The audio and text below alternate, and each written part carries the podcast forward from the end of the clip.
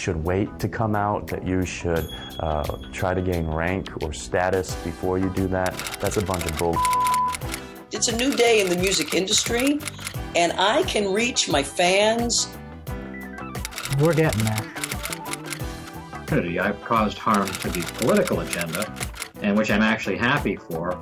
I would say probably the best message to them is that they're on the wrong side of history. Whether you're lesbian, gay, bi, transgender, or whatever, love is love. Shout it out to the world. The Michelle Meow Show.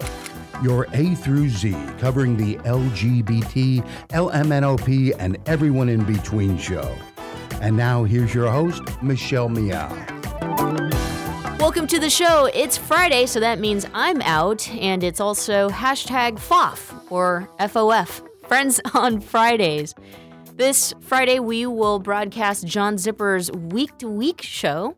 The program today is brought to you by Pacific Fertility Center. When life needs a little encouragement, Pacific Fertility Center will be right by your side. Visit pacificfertilitycenter.com. And now here's Week to Week with John Zipperer. I'm John Zipperer, the host of the Commonwealth Club's Week to Week Politics program. You can find out more about Week to Week and all of the Commonwealth Club's many programs, including videos and audio, at commonwealthclub.org. Now let's join this week's program.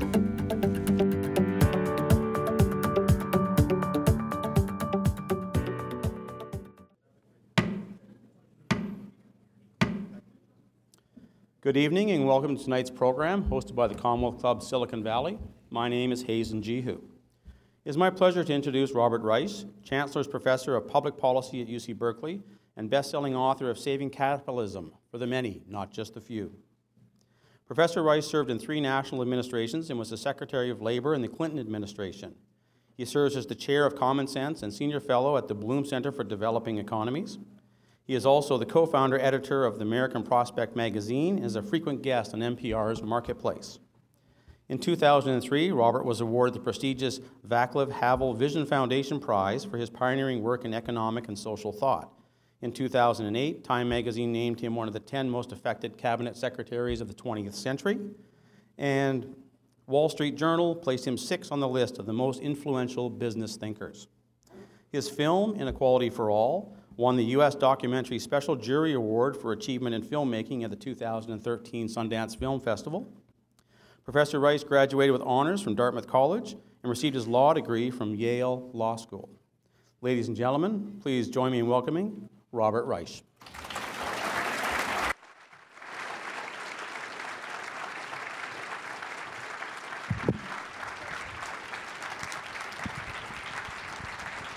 Thank you. Hazen, thank you. Well, thank you, Hazen. And thank all of you. Uh, as you can see, uh, the economy uh, has worn me down.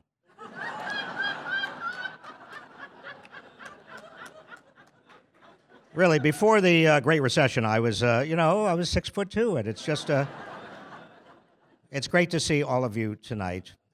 And what, what we're going to do, I'm, I'm going to summarize my entire book and my life's work in 20 minutes.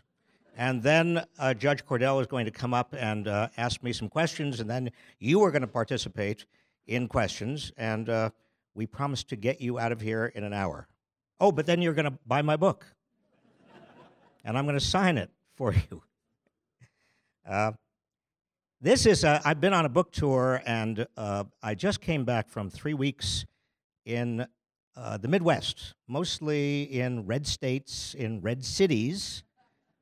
Uh, and you might say to yourself, well, now why was that? Why did he do that? And I did it because I tell my students every year at Berkeley, any uh, Cal grads here?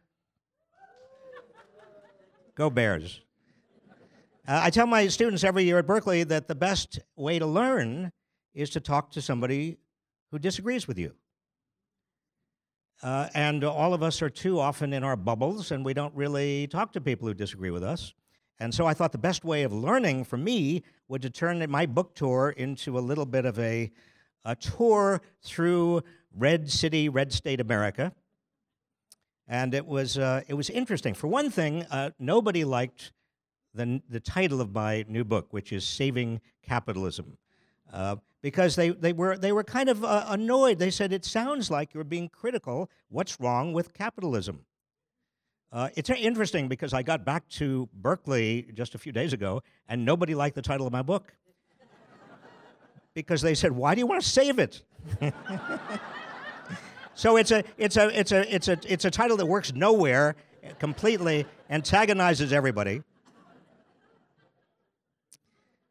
Uh, but uh, I think realistically, and what I have said uh, on this book tour to audiences in the heartland is uh, is pretty much what I'll say to you tonight, and that is that uh, realistically, we have to we have to understand that capitalism is not working as it might work to improve the well-being of most people. Some people in this audience, judging from your looks and and also the color of your hair, remember a time in American history uh, that I remember, uh, and that is uh, the first 30 years after the Second World War. Uh, we had a very different economy in those years, an economy in which, uh, as productivity improved and as the economy grew, everybody, just about everybody's income increased in tandem with the growth of the economy, even the bottom 20%. In fact, between 1946 and 1980, if you were in the bottom fifth, bottom 20% uh, by income, uh, you actually, your income dr- increased on average faster than the people in the top 20%. So we were actually moving toward a greater, more, more egalitarian, more inclusive society. Now, obviously, we're not going to, uh, nobody wants and it would be inappropriate, it would be inefficient to have complete equality, because if you have complete equality, where do you get incentives to invent and innovate? That's not the issue. The, the issue really is do you have a society and an economy uh, in which everybody has an equal opportunity to succeed and in which the fruits of economic prosperity are as widely shared as possible? And we were doing that in the first three decades after the Second World War. Uh, we did it partly because we invested like mad in education and in infrastructure. You remember in California, now I'm, I'm a relative newcomer to California. I got out here 10 years ago. Uh, but California had a reputation of being the best in terms of K through 12 education. The University of California system was the crown jewel, the shining light, but the entire California system of public education was the envy of not only the country, but the world. Uh, well, we can get into what's happened since, but it was also investments in infrastructure. Uh, in everything from freeways to uh, in the environment to energy to uh, pipes and, uh, and, and, and, and, and water systems. I mean, the infrastructure investments we made were extraordinary. Uh, and we also, at the same time, paid for a lot of this uh, through our taxes. And taxes, nobody really complained about. Well, everybody always complains about taxes, but I mean, it wasn't as if we felt terribly oppressed, uh, although the top tax rate, the top marginal tax rate, uh, was never between 1940, the end of the war, let's say 1946 to 1980, uh, was never below 70 percent the top marginal tax rate. And under Dwight Eisenhower, who remember was a Republican, uh, the top marginal tax rate got to be 91%. Now, the effective rate, now again, we're talking about top marginal tax rate, and I, I don't want to get lost in the weeds here, but the effective rate was below that, but it was still the top effective rate after all the deductions, after all the tax credits, was still uh, quite significantly above 50%. And then we also had so many people who were becoming more prosperous that you had their taxes as well. So you had you didn't have run big budget deficits. We had a lot of public investment. It was paid for. Uh, we also, at the same time, had an economy that was very innovative. Uh, we did not have Wall Street, by the way. Finance was not nearly as large a part of the economy in those years. In fact, finance was pretty boring. Uh, nobody I knew went into. I don't. I don't want to insult anybody here. If you're a, a from finance, that's great. I, I admire you, and, and you're great. uh, but I'm, I just want to say that that that, that the finance was pretty boring in those years, and uh, and people you know did not necessarily aspire to go to Wall Street or to go into finance. They wanted to do they wanted to do other things, uh, and the National Defense Highway Act, the National Defense Education Act, we, def- we, we actually justified a lot of our public investments in terms of competition with the Soviet Union. Well, we don't have the Soviet Union any, any longer. But after 1980, 1981, 82, something profoundly changed. No longer did the median wage or the wages of most people continue to, drop, to go up with overall growth and innovation and productivity gains? No. In fact, uh, the median wage started to stagnate. Adjusted for inflation, the median wage went nowhere. Now, average wages went up, and you, this is some confusion that some people have. When I say average and median, they mean different things. Average wage went up, median wage flattened out. I mean, the best example I know to give you is that Shaquille O'Neal, the basketball player, and I have an average height of six foot one. Now, because, you know, see, the average, that, I mean, I, I, I use that example because the average pulls up uh, the uh, you know it, it just keeps gives you an artificial view of what's really happened. It doesn't tell you what's happened to the little guy. And that's why the median is a, is a better measure. And beginning in 1980, 81, 82, the median wage really started to stagnate, even though the economy kept on growing, even though productivity kept on growing. Uh, we stopped investing quite as much as a percentage of GDP, the total economy, in education or in infrastructure. Uh, we had major tax cuts. We can debate whether those were good or bad. Uh, the day before yesterday, I had a, a big debate a big public debate with a dear friend of mine named Arthur Laffer. Some of you know Arthur La- Art Laffer. He's wrong about everything, but he's not here to defend himself.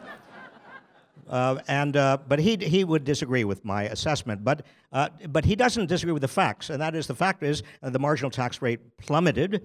Uh, we had tax revolts around the country, uh, including California. I think some of those tax revolts, by the way, were partly a reflection of the fact that the median wage just started was just beginning to flatten out at the end of the 70s and a lot of people said particularly working class middle class people they said well we can't afford to pay taxes those kinds of taxes. And it's understandable but as a result of this great U-turn, and it really was a great U-turn that happened uh, at the uh, late 70s, early 1980s, uh, the country began to look different. And I got into, I started, uh, you know, I was, uh, I was a professor, I was in government and out of government, uh, and I started to look at the data, even when I was Secretary of Labor for Bill Clinton, and it looked very odd.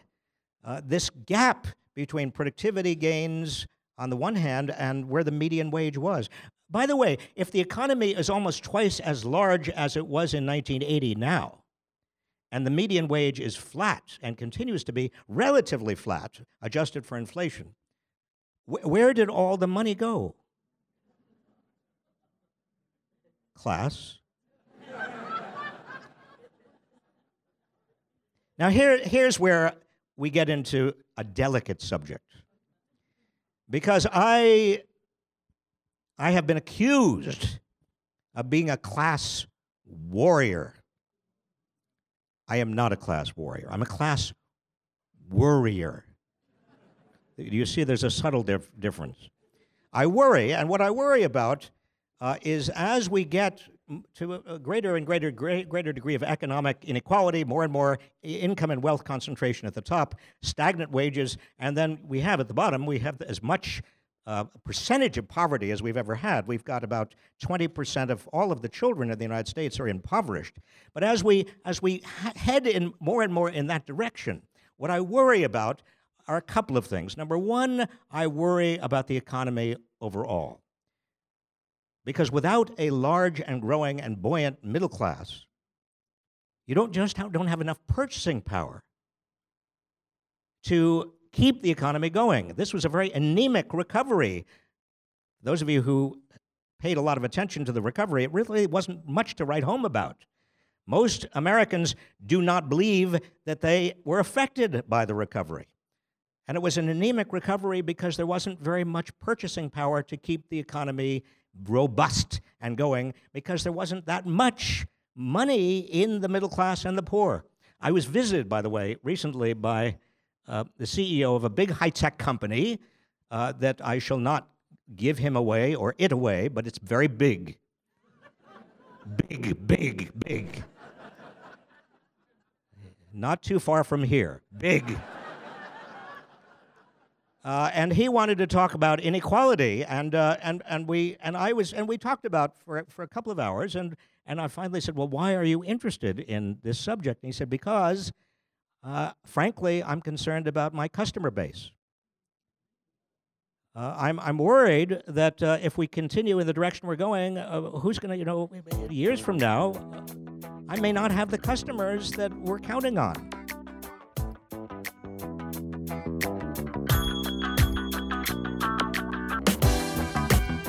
We'll be back with more here on Friends on Fridays with John Zipperer of Commonwealth Club right after this.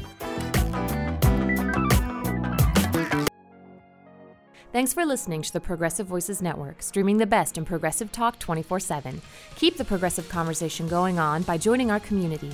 Each week, we send out an email that covers important things taking place in the Progressive Voices Network and throughout the progressive world.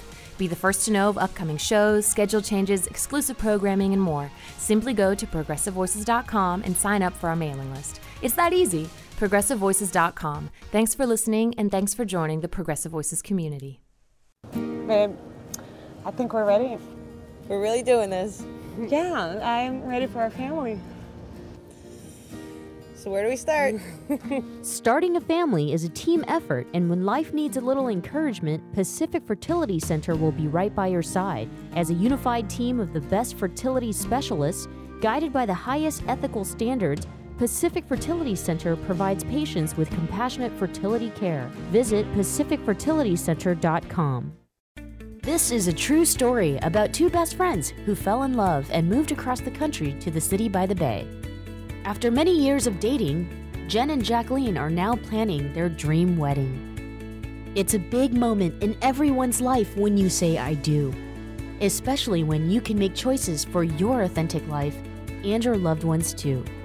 Congratulations, Jen and Jacqueline. Live your authentic life. A special message brought to you by Weatherford BMW. And now, back to the Michelle Meow Show. Now, why the big U turn? Well, part of it has to do with a word that has gone from obscurity to meaninglessness without any intervening period of coherence, and that is globalization. And we can talk about that. Uh, but another second reason has to do with technological displacement. And I think that's what the fellow who visited me was most concerned about because he said, look, uh, we're going to be displacing more and more and more jobs. Uh, and that means people are not going to either have jobs or they're going to be falling into the local service sector of the economy retail and restaurant and hotel and hospital and surface transportation and child care and elder care, and they're just not going to make much money. But either way, uh, who's going to buy? Who's, who's going to be left in terms of technological change? So, those are two big factors responsible for the U turn, but there is a third factor that I talk about a lot in my latest book. And I don't want to be talking too much about it tonight because I don't want to give away the plot. uh, but I'll just give you a hint. Uh, and that is a political factor, and that is that as more and more income and wealth get concentra- gets concentrated at the top, uh, and this is not critical. I'm not being critical of anybody, but what happens, and it happened in the 1920s, it happened in the 1890s, it happened in the 1830s. What happens is when you, every time you get a lot of income and wealth concentrated at the top, you get a lot of political power at the top as well. Because income, wealth, and political power all tend to go together. It's not that anybody is behaving badly, it's just that given the structure of a political economy, income, wealth, and power go together. The great jurist Louis Brandeis, Louis Brandeis, uh, once wrote in the 1920s, he wrote, America has a choice. We can have great wealth in the hands of a few, or we can have a democracy. But we can't have both. And we all know exactly what he means because we're now living through that. The New York Times, uh, about three weeks ago, had a piece, I don't know how many of you saw it, where 158 people, their families and their businesses, were responsible for a half of all of the campaign contributions to date in leading up to the 2016 election. 158 people, their families and businesses. Well, that kind of political influence has a compounding effect historically. It has a compounding effect because what happens is, and it's not, it's just that it, it's that when you have that much influence, you, you tilt the playing field slightly. The rules and laws that shape the market become tilted slightly in the direction of what very big corporations and big banks and some wealthy people want. And that compounds itself because then, if it's tilted in their direction, they get even more, and then they have more political power.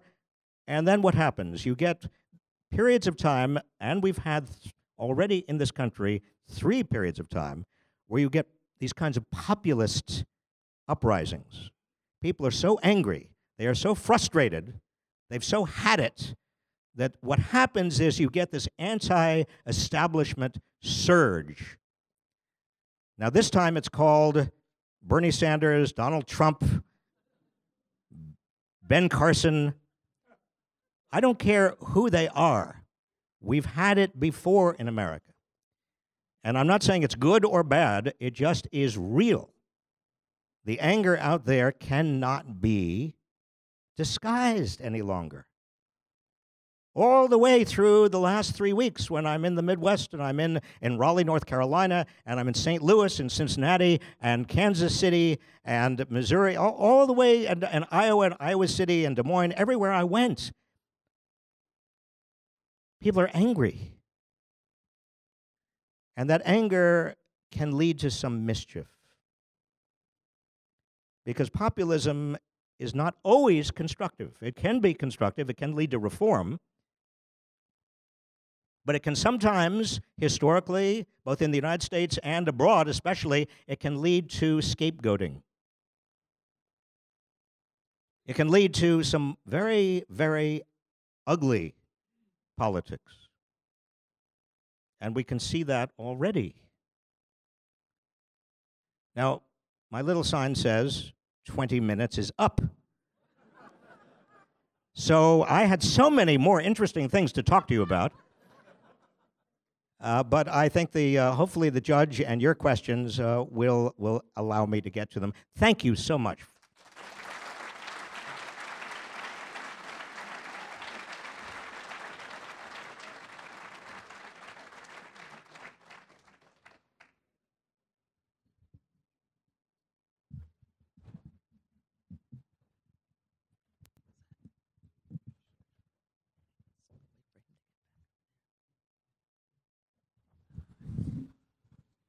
All right. Good evening. I'm LaDoris Cordell. I'm a retired state court judge, and I am thrilled to be here to interview Robert Reich. So thank you for being here. Um, before we talk about your book, Saving Capitalism, I'm curious about why you have set your goal in life, and these are your words to fight the bullies, to protect the powerless, to make sure that the people without a voice have a voice. Why? Uh, well, I'm short. Uh, and I've always been short. I was when I was a little boy, I was very short. even shorter than I am now, and uh, and I and what that meant. I mean, we were most most of you uh, were children, and uh, and and you get bu- you know there's a, there's a bullying that happens because in uh, on the playground and and when you're two and three and four, uh, there are no. It's not really civilization. Uh, and uh, particularly when you're outside of the ambit of adults. So I got beat up, I got bullied, and I got I did get beat up, and I, um, and then but I found I, I discovered a way, a technique, actually two techniques for dealing with the bullies. One was to have arguments, so I became argumentative. And I, but, but it, I soon learned that ha- even having good arguments didn't really have much effect. So I, I, I, I came up with another technique that had to do with power.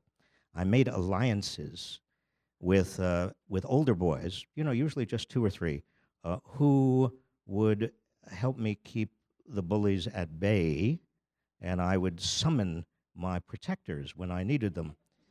It, was the, it was the original protection racket. It's a good system.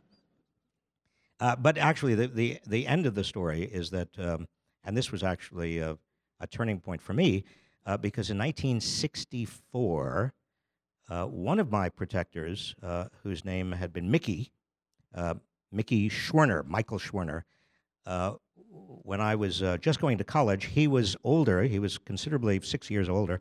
Uh, he had already graduated from college. He had gone to Mississippi uh, to register voters, and he and two other civil rights workers were tortured and murdered uh, in Philadelphia, Mississippi.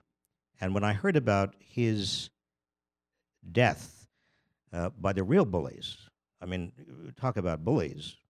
Uh, I really, I think that in retrospect, it was a turning point for me because I, uh, I, f- I felt that I, out of not only memory and respect for him, but also given my background, uh, it was very important uh, to look out for the people who were powerless, voiceless, uh, and uh, who were basically not being recognized in society.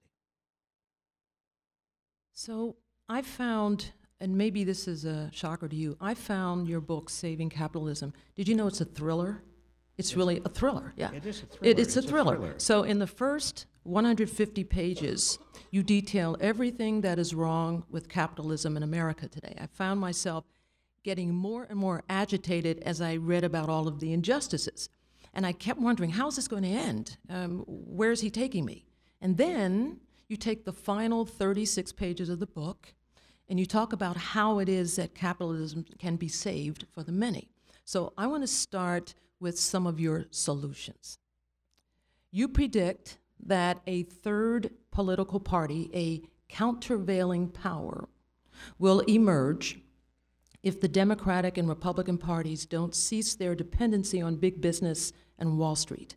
So, is the Tea Party one of those countervailing powers? And is that why the outsiders in both parties are doing well in the polls? Well, I, I say in the book, uh, and, and I wrote the book really before uh, anybody had heard about uh, uh, Donald Trump or Ben Carson or Bernie Sanders or any of the out, so-called outsiders. But I say in the book that given the logical trajectory that we are going in, the, the, the big difference and tension in American politics in coming years will be less about Democrats versus Republicans and more about establishment versus anti-establishment and that uh, and I think that the big big uh, choice before us is in future years is not going to be, be uh, between liberals and conservatives. It will be between right wing populism uh, and left wing populism. And I think right wing populism, both of them are angry. Uh, both of them take on the so called ruling establishment.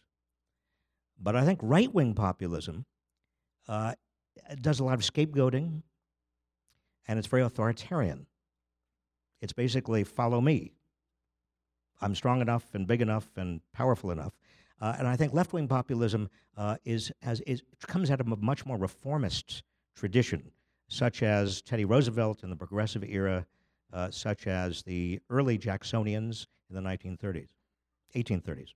Well, You, you also opine that the emergence of a new third party will not occur, in your words, smoothly or easily because, and once again from the book, the moneyed interests have too much at stake to passively allow countervailing power to reemerge. So, are you saying that's going to be a revolution? No, I don't think we don't. You know, we only did revolution once. I don't think we, we're going to do it again. Um, no, I, I'm very optimistic because uh, if you look back historically, what we do when capitalism gets off track uh, is we put ideology aside, we roll up our sleeves, we get on with what has to be done. And I think the closest parallel to what we are seeing today uh, is probably the period roughly between 1895 and 1903. Uh, where you had huge gap in income and wealth, you had urban squalor, uh, you had uh, corruption. You know the uh, robber barons, uh, the, the, the lackeys who worked for the robber would, would literally take sacks of money and deposit them on the desks of pliant legislators. Uh, you had problems that were so visible to so many people finally that when you had an opportunity, when the country had an opportunity, and Teddy Roosevelt came along, he was he simply said, "Okay." He simply allowed it to happen. All of this progressive and populist impulse uh, broke through, uh, and the reformers uh, did their they began their work. I mean, they didn't finish their work, at least that phase of it, until the 1930s. The Supreme Court's conservative majority in the case of Citizens United, declaring that corporations are people too, has placed big money squarely in the campaign finance business. Now, I agree with you in your book where you write that Citizens United is a terrible decision. You write that the court must reverse itself.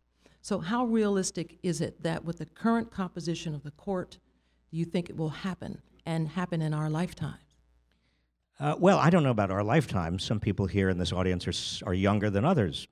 Uh, but I, I, think that, uh, you know, in my view, uh, there are three Supreme Court cases that are probably the worst in history. One is Citizens United, the other is Dred Scott. Uh, the third is maybe Bush v. Gore. I don't know. or Plessy, Plessy versus, or Plessy, versus Ferguson. Ferguson. Plessy versus Ferguson.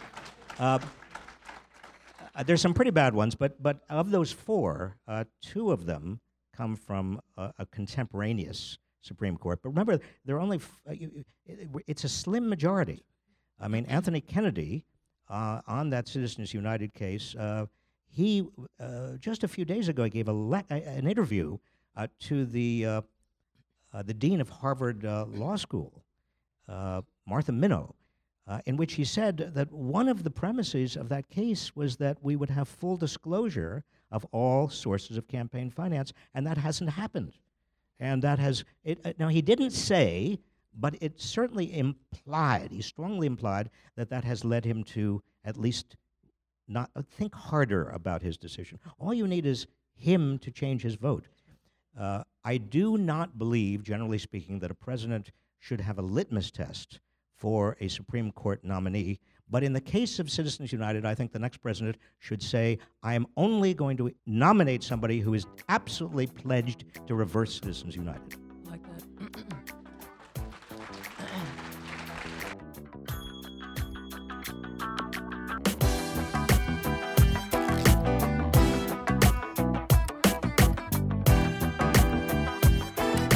We'll be back with more here on Friends on Fridays with John Zipperer of Commonwealth Club right after this.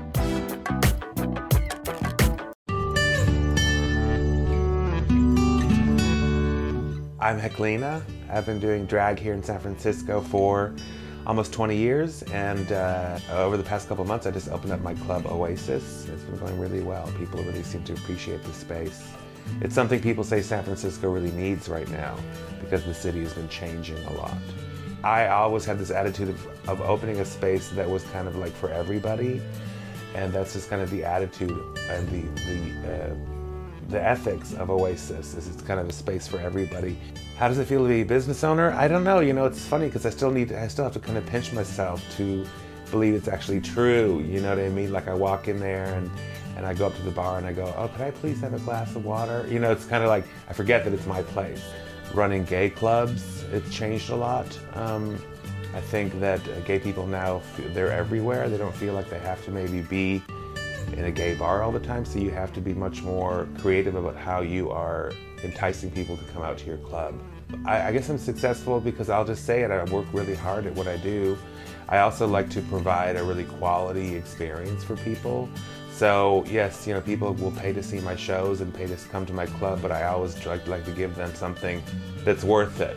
The experience that they'll, they'll leave my shows going, okay, that was worth it. You know what I mean?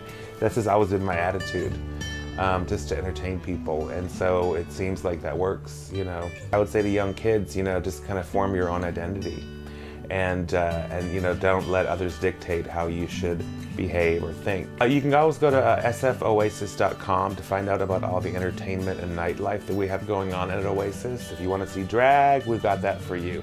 If you want to see some queer hip hop parties or queer dance parties, we have that for you. Spotlight on Success and Achievement, brought to you by Wells Fargo. Together we'll go far.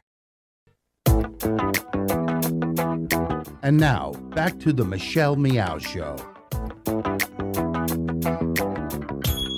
Let's talk drugs.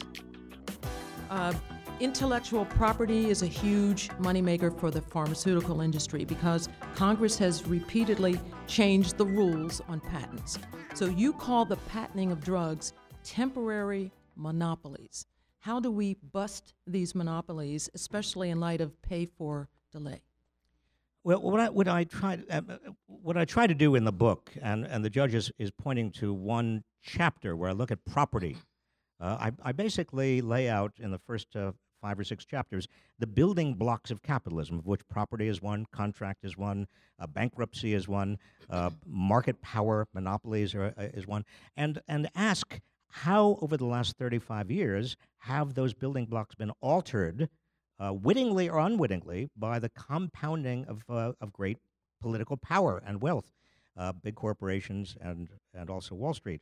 Uh, and with regard to pharmaceuticals and patents, it's pretty clear uh, that there has been a, a, radical change in the law. For example, you point to uh, the pay for delay.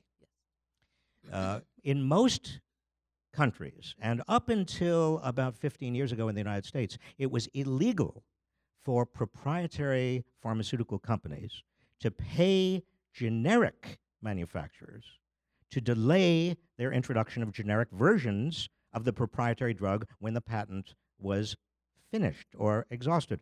Uh, now, but in that in this country, over the last 15 years, it's it's now legal, and you have these proprietary companies essentially paying these generic companies to delay the introduction of generic drugs. That is costing us a lot of money. Estimates are about three and a half billion a year, but uh, it's very, very difficult to estimate exactly.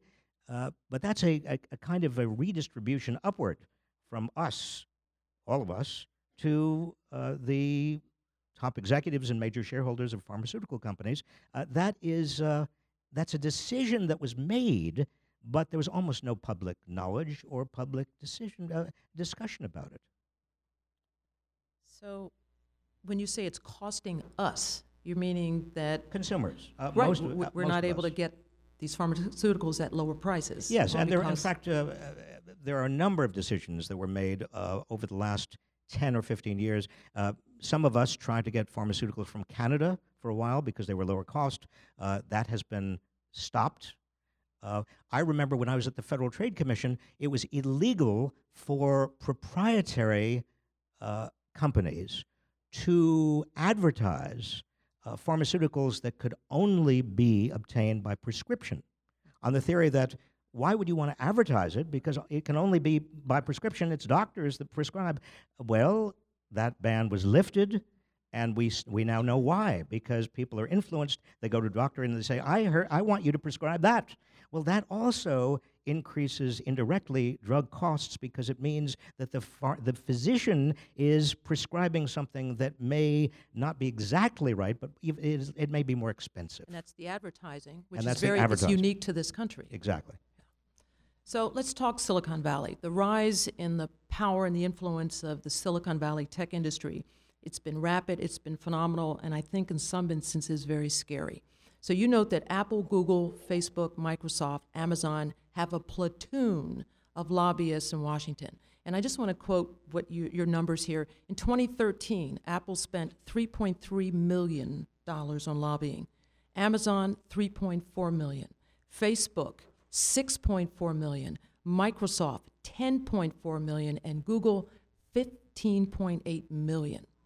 Why do you believe that these companies should be reined in? So, aren't these companies making life more convenient for all of us? Driverless cars, deliveries by drones, and their ability to connect all of us in the world in just a matter of seconds. So, what's the problem? Can I make it very clear? I love Silicon Valley.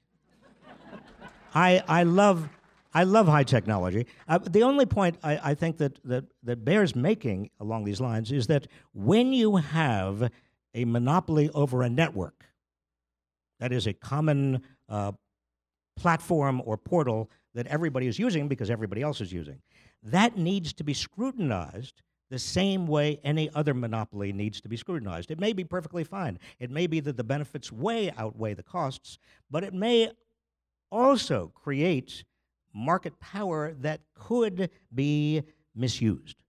And we have in we used to have in this country a tradition of looking at all forms of monopoly power and at least again scrutinizing it, asking is it is it do the benefits outweigh the costs? You write that capitalism depends on trust. So if the system is so rigged against the have nots, as you assert in your book, why do so many have nots continue to vote for candidates who support this rigged system? Why do people who are struggling economically continue to vote against their own best interests? Well, are you applauding because they're voting against their own best interests?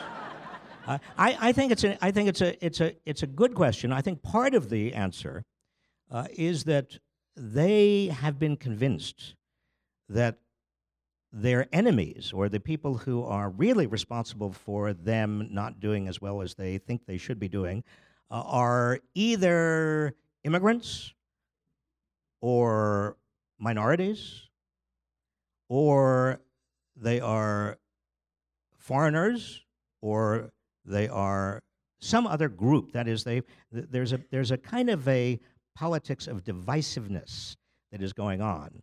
Uh, and uh, there are also social issues and cultural issues that are very divisive. And I think that people uh, of the sort that I confronted in my tour over the last three, three weeks, uh, many of them uh, certainly are beginning to see that the game is rigged or beginning to fear and feel that somehow there's some fundamentally unfair thing going on in terms of the organization of the political economy, uh, but they still are nervous about these kinds of divisions, and it's not clear how they're going to vote. But I'll tell you something that I've noticed.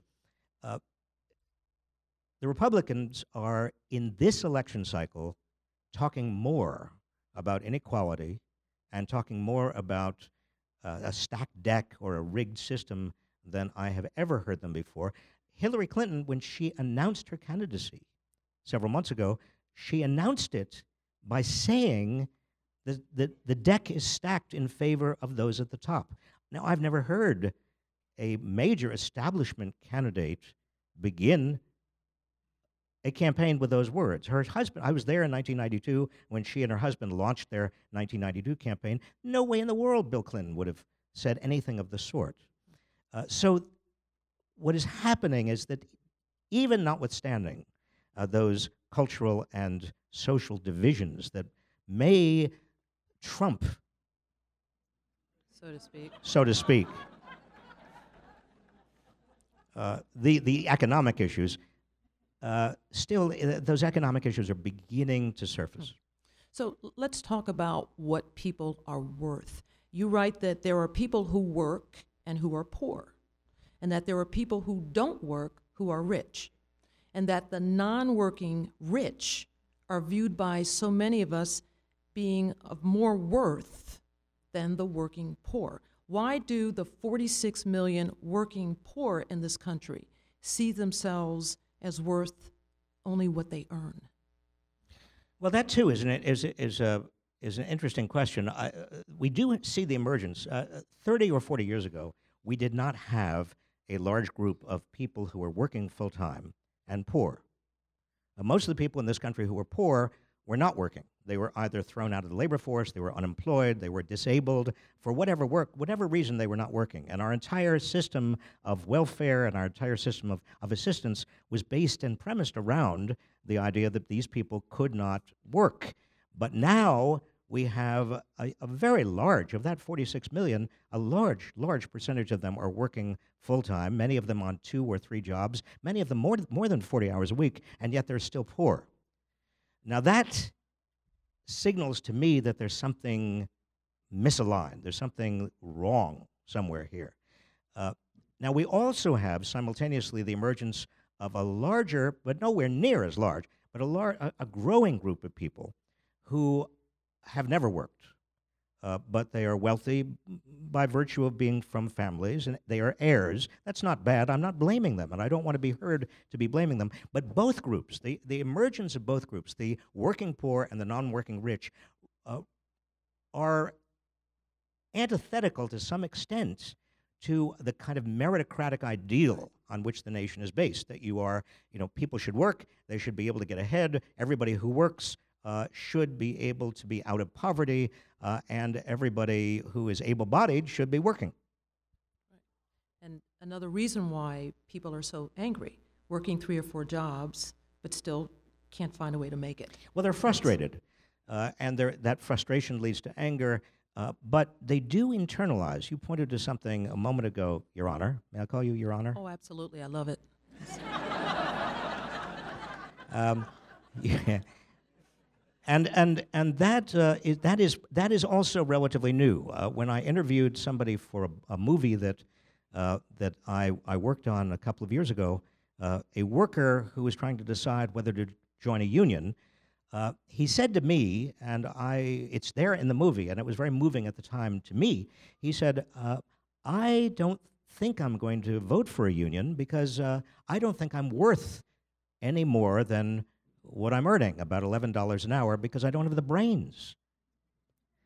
Uh, and I, uh, what, was, what, was, what was touching to me about that is that if he had lived and worked 30 or 40 years before, he would probably have been earning more adjusted for inflation uh, or, or adjusted for a constant dollar because he would have been a member of a union and he would not have said, he wouldn't have internalized personal blame by saying, well, I don't have a brain and therefore I'm not worth that much.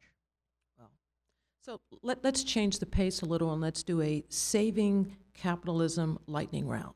A lightning round. A lightning round. So I'd, I'd like you to grade A to F the following leaders on how effective they are or will be in saving capitalism for the many. All right. Can First I explain up, my, my vote, sure my, you can. my grading? Sure, you, you can my explain your grade. Yes. All right.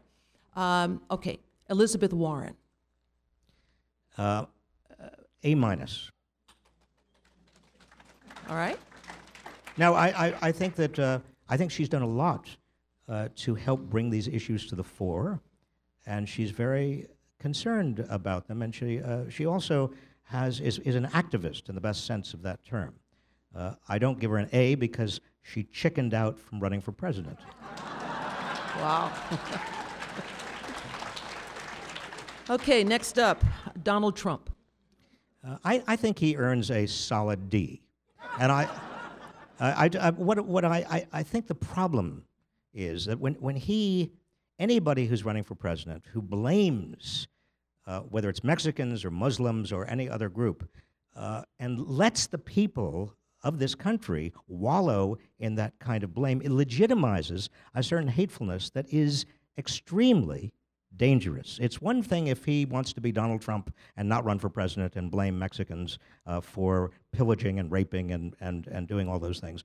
Uh, but it is different. If you are in the public arena as a candidate for president of the United States, you don't say those kinds of things. You are really, uh, you, are, you, are, you are demeaning the public, and you are actually inciting some very nasty politics.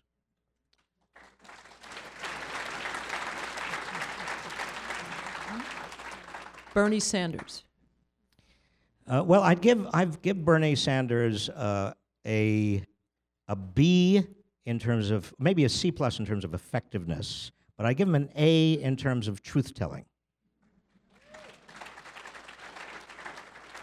Now, the reason I'd give him a, a, a, a relatively lower grade for effectiveness is that uh, I've learned over the years that people cannot hear if you don't speak to them in a language and in a way that invites them to hear. And so the use of the term socialist uh, is so scary to a generation of people that grew up uh, when we were fighting uh, the Soviet Union uh, that that's un- it's just unnecessary. I wish he wouldn't do that. And I think he could also lighten up a little bit. Ted Cruz. I think the audience speaks for itself.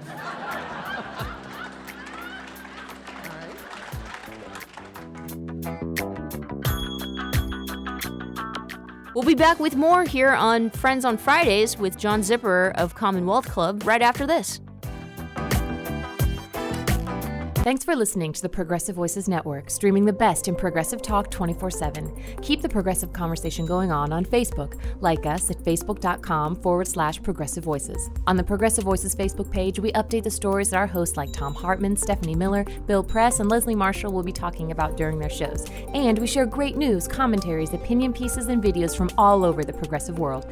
Always progressive, always on. Be part of the progressive conversation. Like us at facebook.com forward slash progressive voices.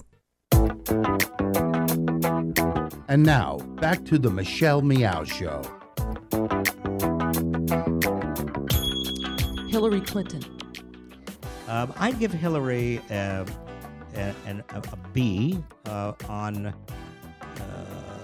kind of affecting and uh, and earning the public's trust. I think that she still uh, appears to many people to be too close uh, to the establishment, big money.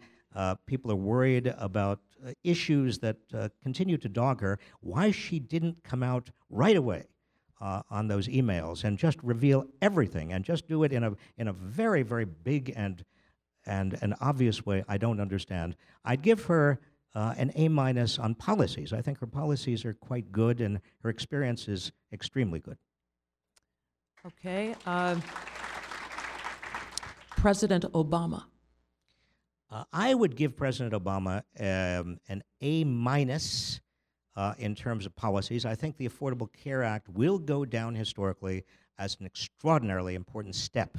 It's not where we ought to be. I mean, I think that uh, we ought to be where most other advanced nations are, and that is with a single payer system of health care. Um, But I, I think, given the uh, deck that was dealt him in terms of uh, his political opponents, uh, and also the economy. I mean, he remember we, we we so quickly forget where the economy was when he entered office. I mean, we were on the edge of what could have been another Great Depression, and I think he deserves great credit for helping avoid that. Let me just say one other thing about Obama, because I've, I've, I've got to know him fairly well, not as well as I've known some other uh, presidents, Bill Clinton, for example. I have never met somebody occupying the Oval Office or even near the Oval Office who is as even tempered and whose ego is under such control. I mean, you know, most of the time, to run for president, you got to be, to some extent, a pathological narcissist. Uh, uh, he he is not. I mean, he really is normal, and and he's and he's very very smart. The U.S. Supreme Court. Well, I'd, I'd give the five Republican appointees on the Supreme Court uh, a failing grade. I, I really would. I think that they've they've done a great deal of damage. And we could, uh, Your Honor, you know more than I do about the intricacies of some of their decisions, but not only the decisions we've talked about, uh, but also the Shelby decision. Uh, I think, you know, which just ripped the guts out of the Voting Rights Act of 1965 for reasons that are, to me, and I've read that decision several times, incomprehensible. Um, what is going to happen to the U.S. debt when interest rates go up? Uh, interest rates are going up, and although you know, I would say the chances of the Fed uh, effectively raising interest rates in December are about 85% probability right now. Uh, and by by the way, economic forecasters exist to make astrologers look good. Nobody knows uh, but if interest rates go up, uh, there, I, I, think it's going to hurt the economy uh, because I don't think the economy is nearly uh, as robust as some of the data suggests. That is, unemployment is now down to 5%, uh, and we had a very good month last month, but we still have millions of people, an inordinate, but much, much higher than normal at this point in a recovery, so called, a number of people who are working part time who would rather be working full time. And we have a huge number. We have something in the order of three to five million people who are too discouraged even to look for work because they have not been able to find a job. Uh, our labor participation rate, that is the, the, the percentage of people who are of working age who are actually in the workforce, is down to the lowest it has been still, the lowest it's been since 1978. Uh, so, and there's no sign of any inflation. Uh, really, it, you can look anywhere under your bed. There's no inflation. Uh, and so I would, uh, I, I, think it's a mistake for the Fed to do what it is going to do. Why a national minimum wage of $15? New York, LA, San Francisco costs more than the central areas. Shouldn't wages be tiered? I, I think there's a good uh, argument. In fact, right now, we have a national minimum wage that is much lower than the minimum wage in uh, most of your higher cost and higher living standard states.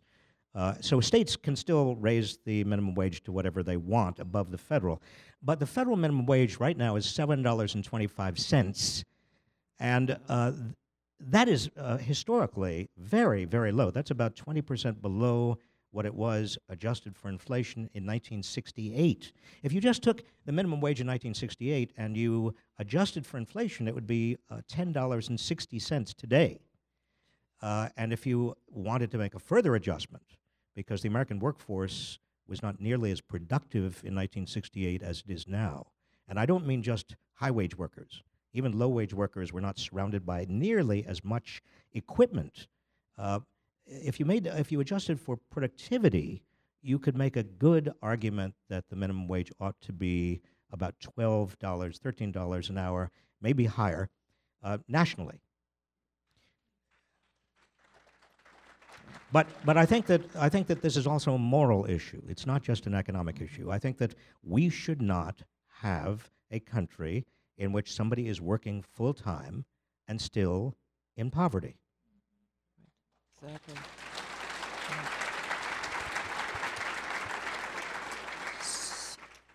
So we have time for one final question, and, and I do want to tell you that I think you are a national treasure. So thank you for all that you do. Truly. So, our final question.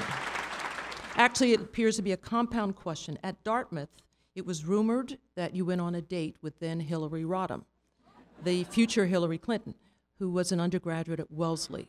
Question Did you kiss and will you tell?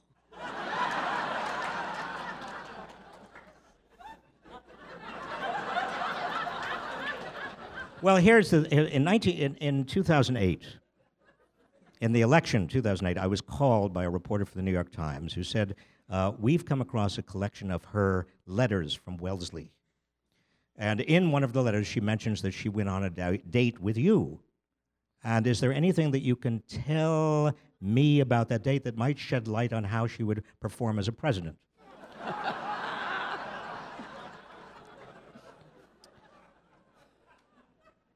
and first of all, I couldn't really remember the date, and I thought that would be bad form if I didn't remember the date. Uh, but I asked him a little bit about what the letter said, and I did it came back. And then I, I answered the question with my my tongue firmly planted in my cheek. I said, Well, we went uh, out to a movie and she wanted an inordinate amount of butter on her popcorn.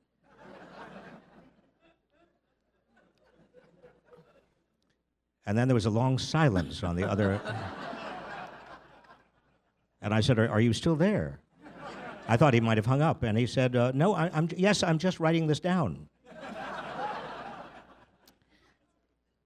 That's all I'm going to say. That's enough. Thank you, Robert Reich.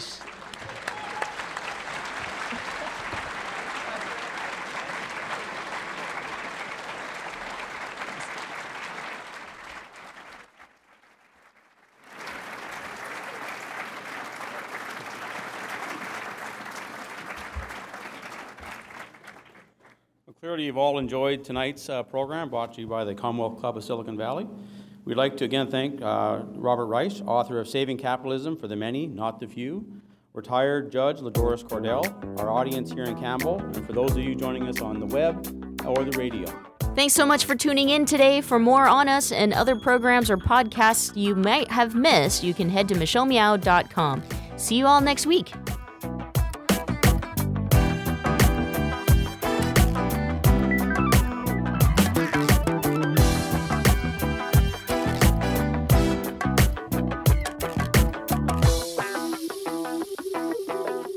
Into the Michelle Meow Show weekdays at 4 p.m. Pacific, 7 Eastern on Progressive Voices.